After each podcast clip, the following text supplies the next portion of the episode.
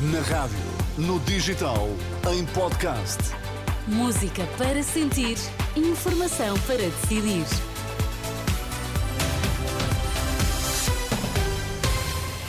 A abrir a edição das 5 na Renascença, os destaques que marcam a atualidade este sábado.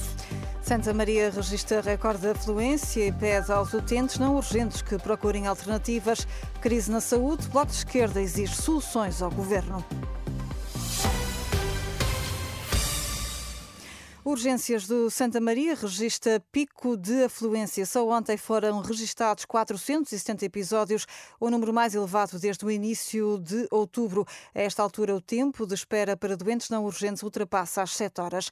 O diretor do Serviço de Urgência, João Gouveia, pede aos utentes não urgentes que procurem outras alternativas.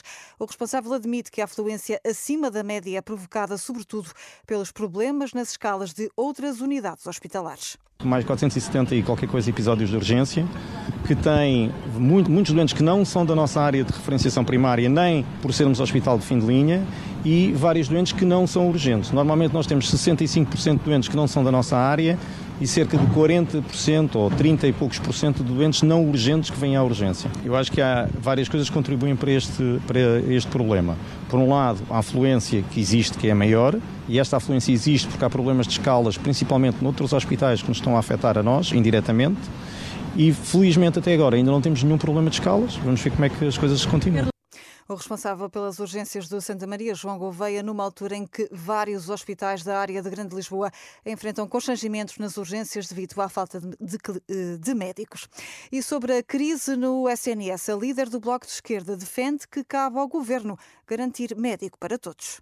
E o país não pode continuar a viver nem enfrentar o inverno com urgências fechadas. Está na mão do governo resolver este problema agora e garantir que há médico para todos os utentes que precisam de se deslocar a uma urgência, precisam de ir a um centro de saúde e não têm médico. E essa é a responsabilidade do governo neste momento, porque, repito, há uma crise na saúde, há uma crise social, para além da crise política. Mariana Mortágua, em Lisboa, à margem da manifestação nacional pró-Palestina, em que participam centenas de pessoas.